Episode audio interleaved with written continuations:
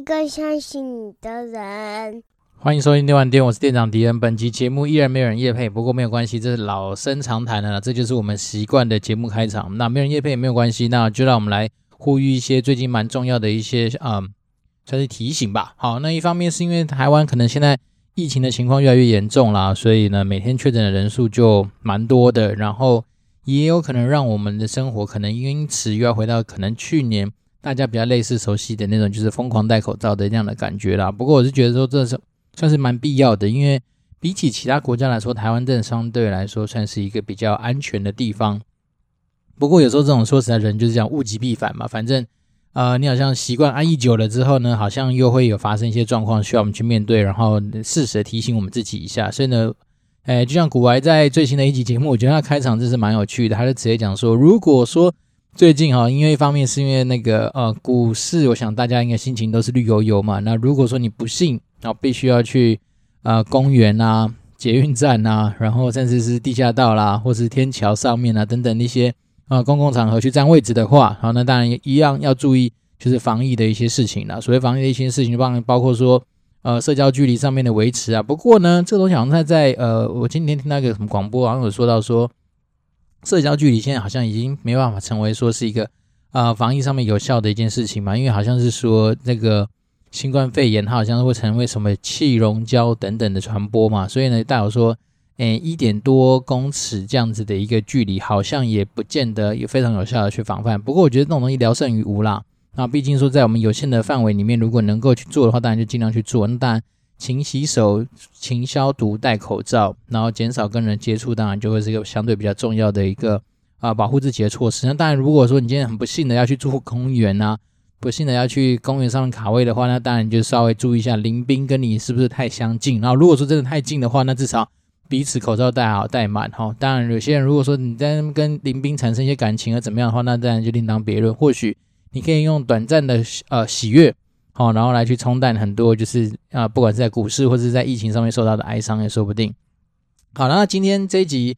诶，在录制的同时，其实心情还算是诶蛮紧张的，因为一开始今天下午收到那个就是国家级情报通知，然后那时候我在公司，好像在听一些呃团队做简报，然后刚好收到这通知的时候，觉得诶，蛮意外的，居然没想到停电这件事情会居然会用到国家的类似那种紧急通报系统。好，那没想到大概在过个半个多小时吧，我们公司就整个就啪，瞬间就停电，然后那时候好像有同事在做简报，也就是没有在跟你客气，就直接就诶就关掉了，然后呢？公司瞬间就开始慢慢变热，因为大家都知道现在可能开始就是比较接近夏天的时候了，所以其实气温蛮高的，然后就开始比较不舒服。好，然后当然就是大家开始比较呃鼓动啊，甚至比较躁动，就是觉得诶，因为不能够有电的嘛，然后就没办法使用电脑啊。那当然大家也知道说，虽然说我们可能传统产业还是比较多需要一些纸本签核的流程，但是大部分东西其实也都是在电脑里面可以处理的。所以呢，就发现说，如果当你没有电的时候，其实整个画面跟整个场面是蛮有趣的，因为很多同事瞬间就会不知道说要做什么。那这件事情也像是我们以前在暴雪也有遇到过类似的状况，好像也是停电吧。那我们线上游戏产业就更是啊，就是你基本上线上游戏产业，我们毕竟讲的是电玩嘛，那没有电你玩个啥小，对不对？所以便是说，基本上，嗯，电力这种东西啊，当你有的时候，你不会觉得说啊，像真的它很弥足珍贵，但是当它一旦突然不见的时候，你就会觉得说，我看这东西真的真的太重要了。那当然，那时候我就依稀听到有些人在那边讲一些蛮有趣的一些言论或者阴谋论，他就说，搞不好啊，这是目前呃政府故意搞出来的一些政治操弄，因为没道理说一个电厂的一个状况会影响到全台湾这么多人在用电上面的一个状况。虽然说我不是这方面专家，所以我不予评论，但是呢，他在后面补一下说，你看吧，这是不是就要让什么第三？啊、接收站就是这个案子要过啊，然后让大家就是转移焦点，说不要再去什么珍爱藻礁去保护它。那我觉得这种东西，说实在的、有时候人类啊活到现在啊，我们以不管是什么演进学啊、演化学、生物学、什么马萨布学来去看这个世界的话，我们真的是觉得人类还是要为这个生态跟为这个世界留下一些什么啦。因为一方面是呃，我们其实有时候取之于环境，但是我们其实疯狂在破坏环境嘛。所以如果可以的话，我倒是觉得像早教这种东西，尤其是我们最近。啊、可能也因为他们开始去做一些推广跟呼吁嘛，所以你当然多多少有机会看到一些资料，那你就发现说这东西它真的是还蛮珍贵的。那你说我们要去破坏它，当然是相对容易嘛。就像是呃，我好像前几个礼拜吧，去那个什么呃老梅什么，反正也是一个，但是它每年都会有类似那种呃，好像藻类还是什么的那种，就是呃一个海岸去那边玩。然后呢，哦老梅绿石潮吧，反正那就是一个呃在北海岸那边的一个地方。然后它大概每年大概也就是大概三月多三四月开始，它就会有，因为有一些。不知道是藻类还是什么海草吧，然后就长在那个岩石上面了，那一整片就绿绿的，很漂亮。好，那呢，你就发现它们长的时间其实是蛮长的。但人类如果过去要破坏它，其实是很快的。那我看有些地方就是感觉应该就是蛮多人去踩啊，去走它，然后它就会慢慢的，诶，好像就死掉，或者说就磨平了。好，那我就觉得这种东西当然就是，嗯，时空背景真的是差异蛮多的，然后你的感受就蛮蛮蛮深刻的啦。那就像是我记得好像，嗯。那时候去度蜜月的时候，我是去选择去那个克罗埃西亚。那克罗埃西亚通常你不会是只是去克罗埃西亚这么单纯的地方玩，它通常会尬几个其他的国家，例如说好像斯洛维尼亚，然后黑山共和国，还有什么，反正好几个亚啦，然后就尬在一起玩个十几天这样子。那其中有一个行程，就我记得好像就是去参观全世界，不知道现在是呃第一大还第二大的，就是呃钟乳石的一个山洞。那那时候，那个其实呃，导游就有提醒大家说，如果可以的话，尽量尽量不要去碰钟乳石，好，因为钟乳石基本上人类只要一旦碰到它，它就死了。那大概碰一次它就死了。那原因就是因为钟乳石它的形成，它是必须它是那种就是类似水滴嘛，这样滴滴滴，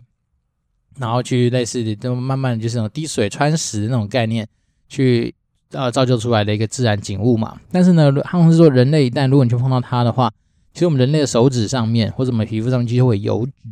那当你有油脂在那个上面的时候，你想想看，就是水基本上遇到油，它会怎样，水呃水油不溶嘛，所以它自然它就没有办法再继续完成它之前该完成的事情了。那这东西当然很多人不了解啊，那也可能有些就真的就是啊，反正错就错了嘛。所以你会发现它有些钟乳石其实已经不会再长了，那甚至它上面其实就。它的头就是黑黑的，对，然后你就会觉得说啊，好可惜啊，这种东西怎么样也算是一个可能是几百万年，还有那么长吗？我不知道，反正我没有研究，但是你可以想象，就是一个非常长的时间所累积下来的一个产物，那可能只是因为被人类开发到了，然后去做了一些破坏。当然，这破坏也有可能是无心的啦，但是就是很可惜啦。然后再来是说，我那时候好像有听到他们是说提醒我们说，不要去用闪光灯拍照。那大家一定觉得说，干什么在那种地方这么暗的地方不用闪光灯拍，怎么能拍得漂亮？但是他们是说，因为啊，一旦用闪光灯拍，那你强光打下去，在那种地方来说，它就是帮助那边的是一些可能是藻类哈，或者说地底下的一些植物，就因此而有机会产生一些光合作用，然后就会长大。那那可能有些藻类啊，还是什么，它就是因为此这样，它就可能在那边就会长出来。那所以有些东西我觉得实在是蛮特别，就是说我们以为。没什么的事情，那其实某方来说，它都是对产生一些算是不可逆的一些伤害啦。那甚至是呃那时候以前有机会去那个啊梵蒂冈哦，不知道有没有在节目上讲过，就是我一直很推荐大家说，不管今天什么宗教的人，其实在这辈子啊，应该都一定要去梵蒂冈走一趟。好，因为那个梵蒂冈那个什么呃那个大教堂嘛，好像西斯林礼拜堂嘛，还是什么，反正他的那个教堂，我觉得真的是少数我一进去。我就觉得，干，我一定要瞬瞬间肃然起敬的一个，我觉得很呃，算是真的可以感觉到那种很神圣、很庄严的那种感觉的地方。然后再来是说，那个梵蒂冈有个很有名的博物馆嘛，那也当然就是拜呃很多历代的一些先皇他们的兴趣所致。然后因为很多先先皇他们的兴趣就是喜欢收集一些文物，然后所以他们那时候当然就是。有意识的去把很多呃世界上各地有名的一些文物就收藏到他们那个博物馆里面去。那当然，我觉得另外让我觉得很感动，就是那时候在那边，你确实可以看到很多以前美术课本里面才会看到的一些真迹。那我记得那时候好像是在那个呃，它有一个很大壁画前面，我真的是、呃，大家就流眼泪吧，因为我觉得很震撼。那以前美术课本它就把那个画缩到非常小嘛，那你在那边看到的其实是一个。很大很大的壁画的当下，你其实觉得还蛮感动的。那以前小时候真的不相信说干艺术品是有多厉害。那我那时候在现场的时候，我真的觉得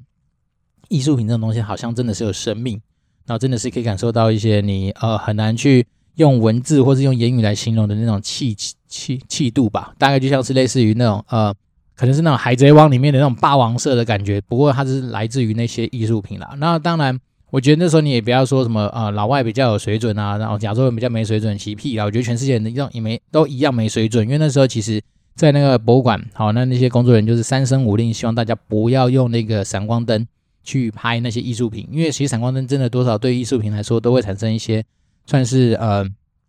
我觉得应该都是一些伤害啦。但是那时候你就看到大人手能拿起来，然后那个相机会猛拍猛拍，然后闪光灯狂开，那些人他们装说干，好像我是我忘记关闪光灯杀回，但是你就已经拍啦。啊，然后那些人的脸孔就不乏亚洲人也有啦，黑人也有，白人也有，啊，欧洲人啊，美洲人怎么那么那么有？因为那个地方毕竟就是一个全世界人都会去的地方，所以你那时候就看到说啊，大家说什么哪什么亚洲人比较没水准？没有，我觉得全世界的人，只要是你没有水准的人，都有可能会在那个地方发生啦。所以那时候我就觉得，哎呀，其实还蛮感慨的。好，那今天开场讲的比较多啦，这一方面是因为我觉得，嗯、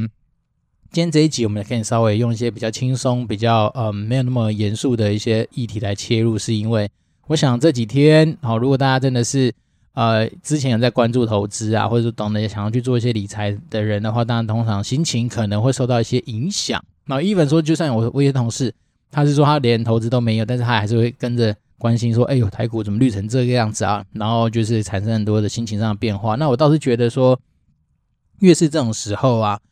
越是要来，就是就像我们前几集一直提醒大家，就是越是来考验我们自己心性的时候。那当然这件事情，我觉得可以拿出来跟大家提醒一下，是说我们永远不要忘记说，为什么当时候我们要投资，为什么要做，要为什么要学理财啦？那就像我以前在节目上讲的，其实我自己本身也不是一个家财万贯的人，但是我自己知道说我要去被迫去学理财的原因，一方面也是因为，呃，说实在的，我们还是要为了我们自己的生活去做负责嘛。然后再来是说我接下来也是。准备要迎接第二个小孩的爸爸，所以有些现实上面的东西，你还是要去做一些考量。那当然，我自己的习惯是说，永远你要知道说你自己是为了什么而战嘛。所以呢，投资这件事情，我也是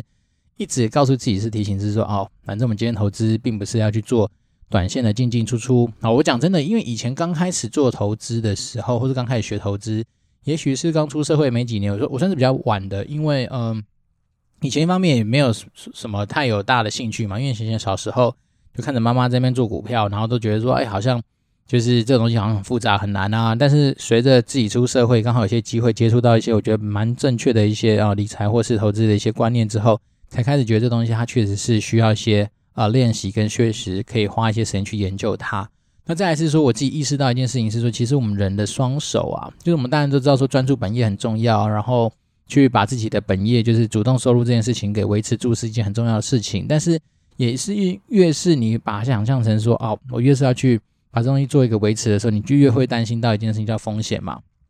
那所谓风险就是说，有没有可能哪一天我因为自己的一些不管是能力不足啦，或者是说发生什么样的状况，而导致说我我的主动收入这件事情没有办法像想象中的可以这么长长久久，对不对？这东西都很难讲。所以呢，那时候大家就觉得说，那更需要是去把一些就是你能够透过被动收入这方面的东西。然后去把它累积起来，那我觉得这个东西它就会是一个，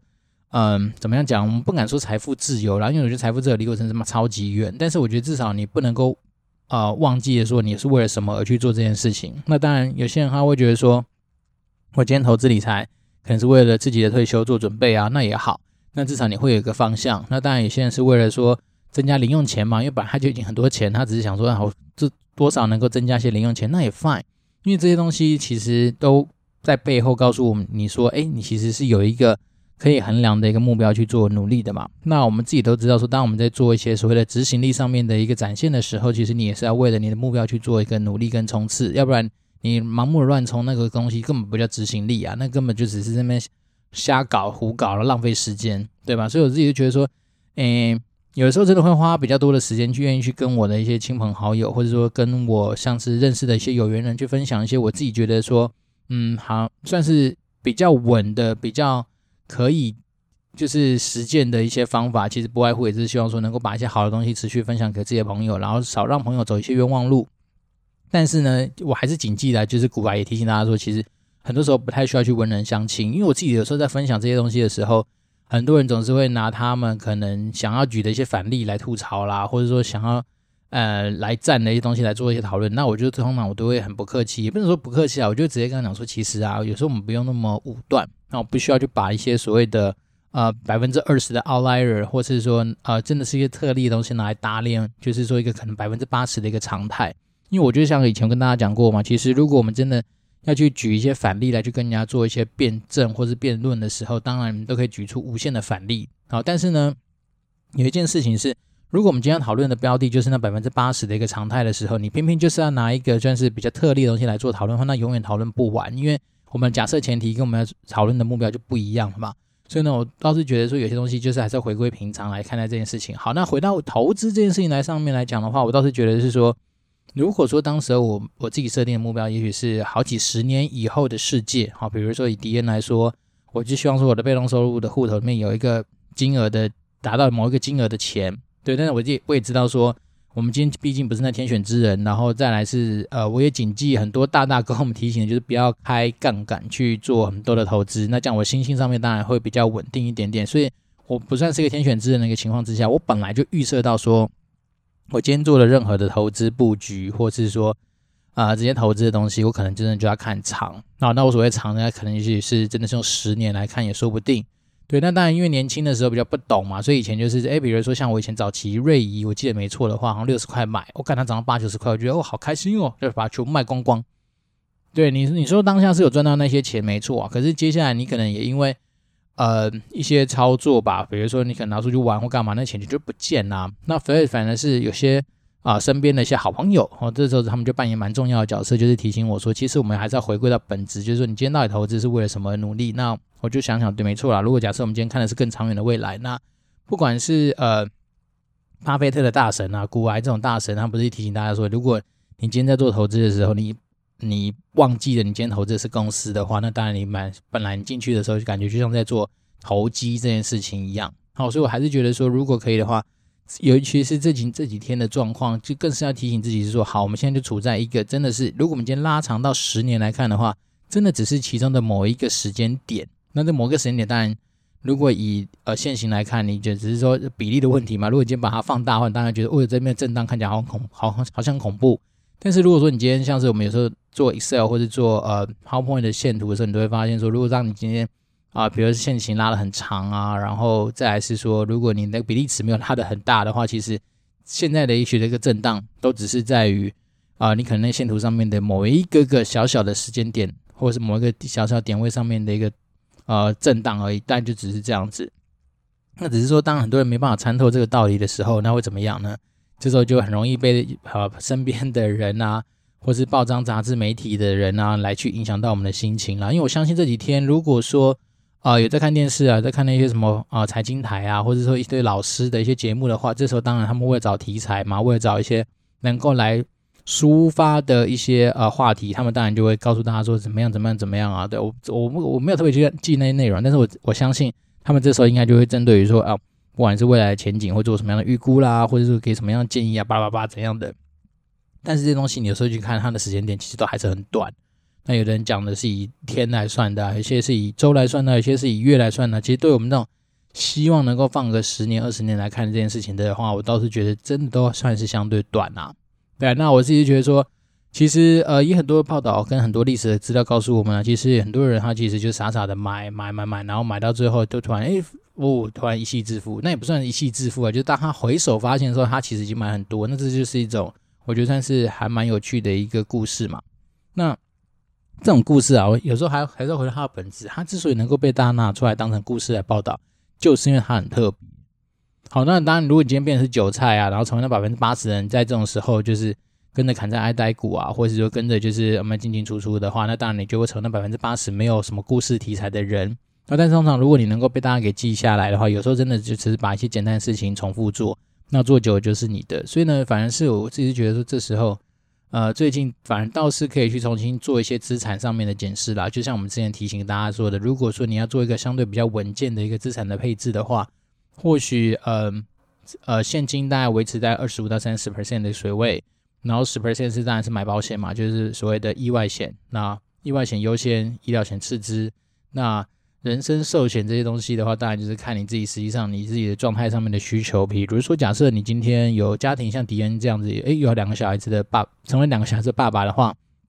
自然我在寿险上面我就要做一些布局嘛。因为对我来讲，我还是希望能够让这个家能够在我没有在的情况之下，能够持续的维持下去。所以当然对我来讲，诶，这东西就是重要的。但是呢，毕竟意外这种东西它就是要意料之外嘛，所以你还是必须要说先去做一个风险转嫁的动作，就是先把意外险给做好做满。好，我觉得这件事是非常非常重要，因为你之所以能够呃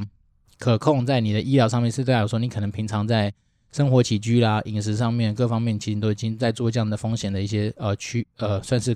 管理吧，但是意外真的就是你怎么样想都想不到，它才叫意外。所以我自己觉得保险真的是优先买意外险。好，然后再来是那百分之五十的部位还是要放在那些所谓的比较稳健的一些项目上面，例如说，哦，比如说像真的是很好的工具，就是所谓的指数型的 ETF。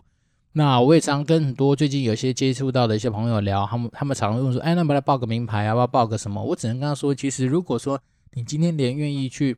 花时间去找到标的物的时间都不愿意花，甚至说你可能对东西都不了解的话，那我讲真的，你就认真的去买所谓的指数型的 ETF。那台湾来说的话，当然就是零零五零跟零零六二零八嘛。那我觉得这东西差别就只在于好像发行的券商的不同嘛，一个是元大五十，一个是富邦五十啊。那基本上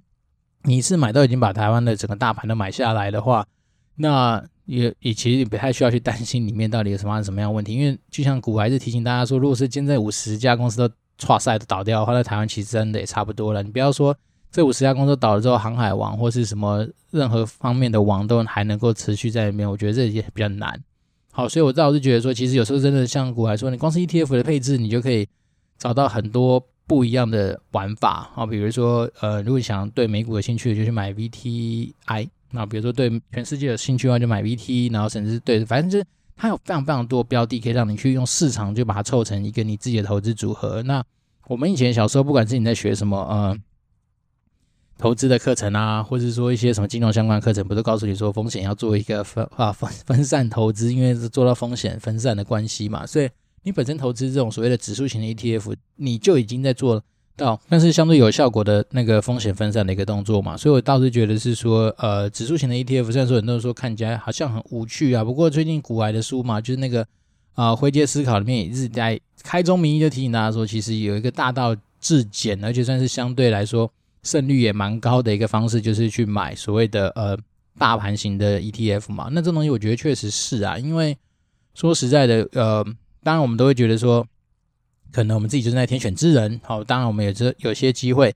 不管是得到什么内线消息啦，不管是说哦，你今天真的是透过一些你自己的方法找到一些个股，有可能你就希望说能够成为天选之人，你会有个梦想在里面，这件事情是天经地义的人性啊。但是我倒是觉得有的时候说实在的，这东西也不用真的是去去分党结派，就是说啊，一定是怎么样比较好，就说啊，有些人主动选股比较好，或者说一定要找 ETF，不需要啦。我觉得真的是。像我自己就觉得我两种都要，所以我自己的习惯配置就是说，假设我今天买了嗯一一个假设一个一部分的 ETF，那我就会大概用二比一或是一比一的概念去，比如个股买一点，然后 ETF 买一点这样子。然后我自己的习惯是觉得说，反正呢，我就是傻傻的去分散它。那那你就会发现，当你今天的 portfolio 打开的时候，有的时候就是涨涨跌跌互见啊。那我觉得这也算是相对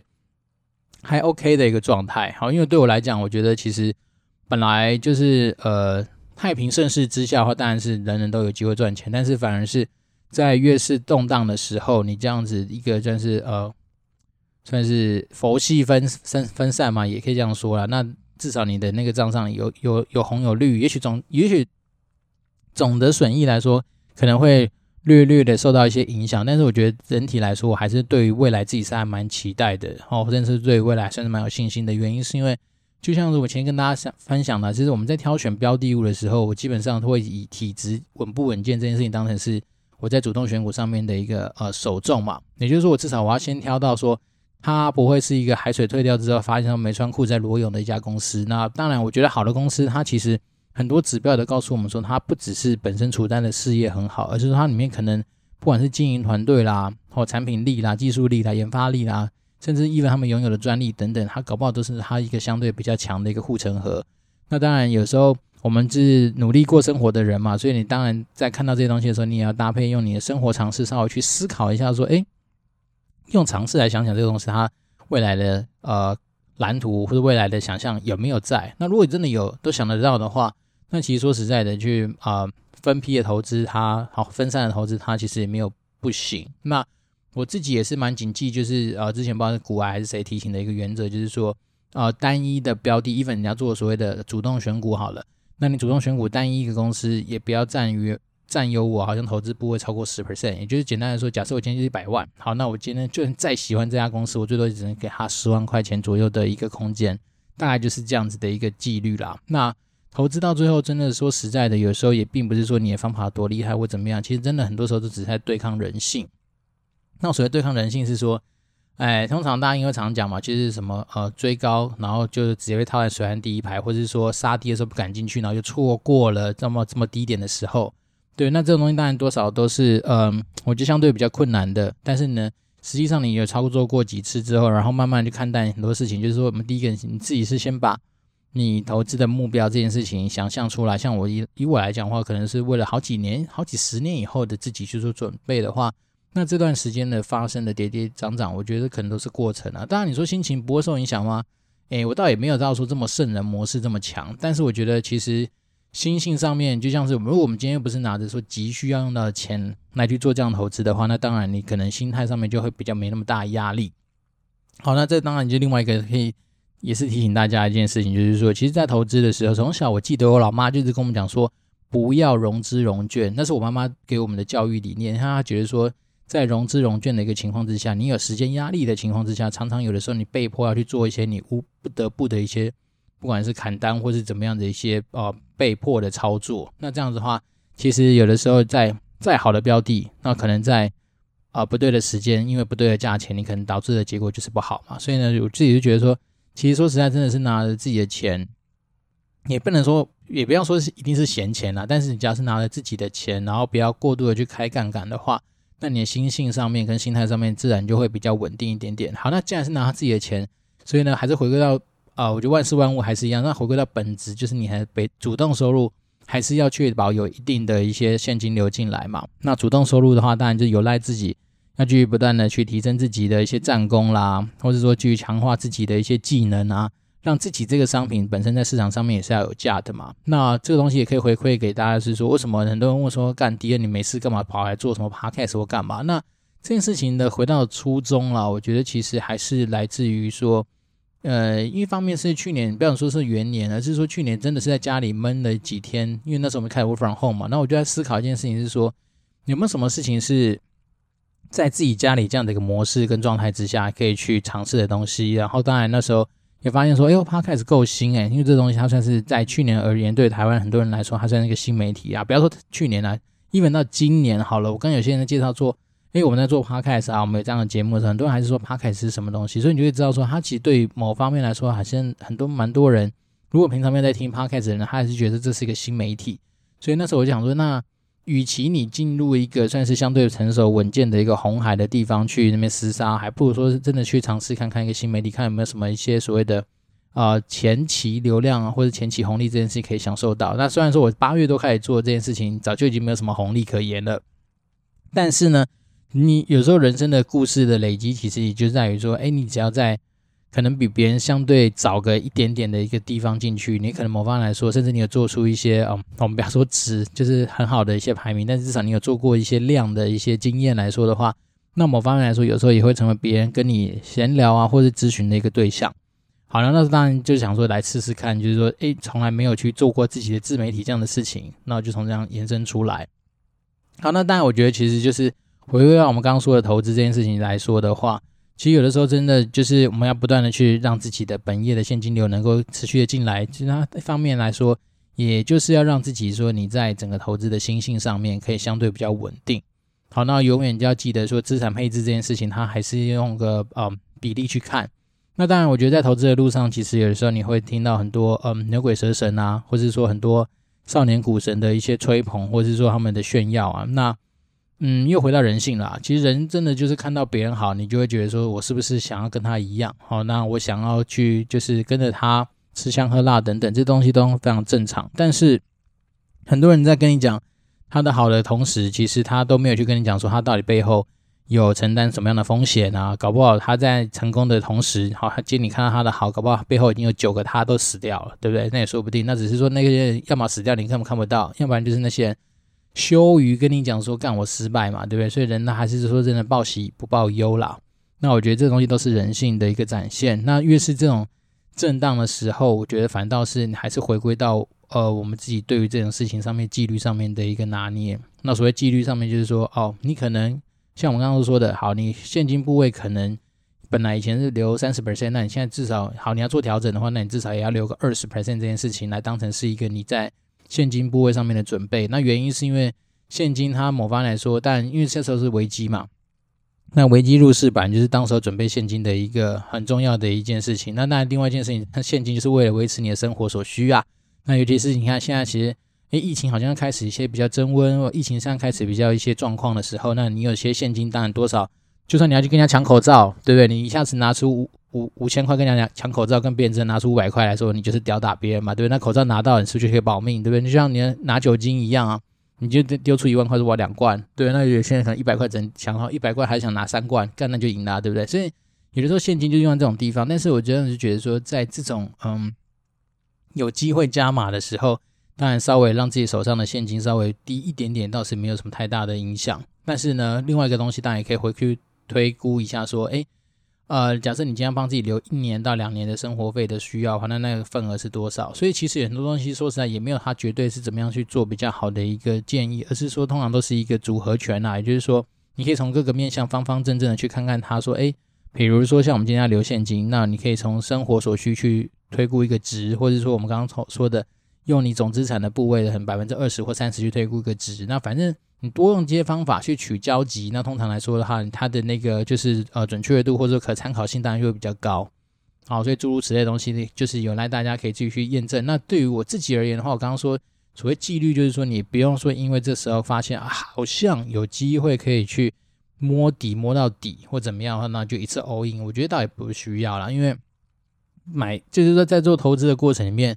我觉得一个很重要的一个概念就是说，我们永远不要期待说我自己会买到最低点。讲真的，那件事情要是你真的能够知道什么是最低点的时候，那有点不太切实际。但是我觉得比较重要反而是说，如果你要知道说相对来说，它可能是一个历史上面的相对低点。那就像股癌也是跟大家一直提醒，我干嘛讲股癌？对，因为股癌很多观念就是真的是一个呃大算是大整理嘛，所以我觉得很赞，就是他提醒大家说，那你就分批进去嘛，比如说。啊、我这个礼拜先进去一批啊，发现哎没有摸到底，那我下个礼拜再进去一批，或者说我下个月再进去一批也 fine。好，那这样分批进去的一个好处就是说，你可能不见得买到最低，但是你至少可能有机会越买越低，好，或者说至少假设它反转的话，那你也参与过很低的一个状态，所以你每每个状态都有参与到的时候，那自然你的呃心情就比较不会受到那么大的影响。那另外一件事情就是切记啦，我觉得有时候人不要太过度的喜欢去跟人家比啊。好，因为我刚刚一个一方面提醒大家说。有些人就是天生喜欢报喜不报忧之外，那如果说你今天啊、比如说你今天已经有赚到了，比如说假设你今天赚了五十 percent，就好像很厉害、很棒棒。但是只要听到有人说干，我就是少年股神，我赚两百 percent，那你可能就觉得干，我能输别人。其实不需要啊，你要想想看，你赚五十 percent 已经赚了，有赚不就是一件很开心的事情嘛？那这件事情就是更回归到呃，对于生命这件事情的领悟啦，就是说有的时候啊，我们自己人生在走啊，那你一天就是跟。别人其实都有一样的二十四小时。那如果你今天就是一个让自己一直处处在一种就是啊，我技不如人啊，我比上不足啊，或者是说我实际上我就是一个好好像是小乳蛇的一个状态，这样子的一个心情去过每一天的话，其实你还是就是用乳蛇心情去过每一天嘛。可是如果说你今天看开一点，然后其实你就是为了自己的开心这件事情去做一个生活上面的布局的话，那你就不要去跟他比，那就过自己开开心心。那其实一天过去，其实就是你自己赚到。那我自己是算是还算蛮幸运，就是。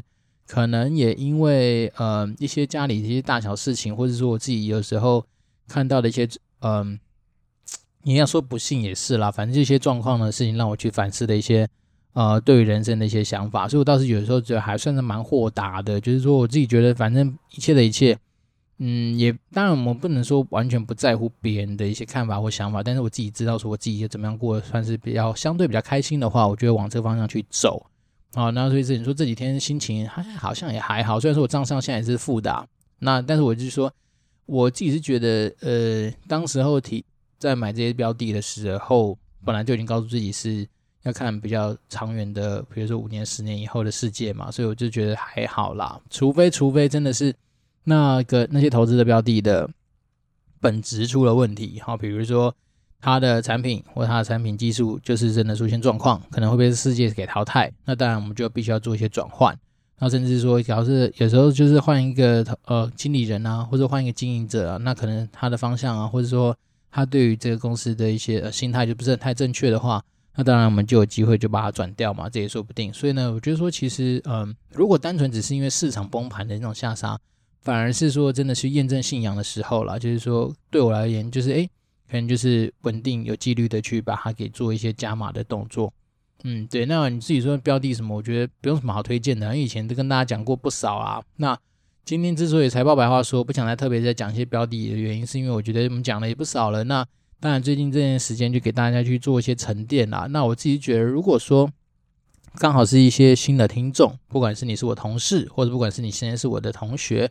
或者说，呃，就是一些来自四面八方、五四海的好朋友的话，那我倒是觉得，其实说实在的，追踪指数型的 ETF 本身就已经是一个非常好的东西，尤其是最近大盘杀成这个样子，那就代表说它就是打折在卖给你啊，对不对？那我们都知道，其实买大盘型的 ETF 有个好处，是因为你买的就是一群很强的人公司，那很多公司背后就是一群很强的人，那你也知道，这些老板的心态都是告诉大家说，我想要把公司越做越大嘛。对吧？所以当你有这样子一个思考的基础逻辑的时候，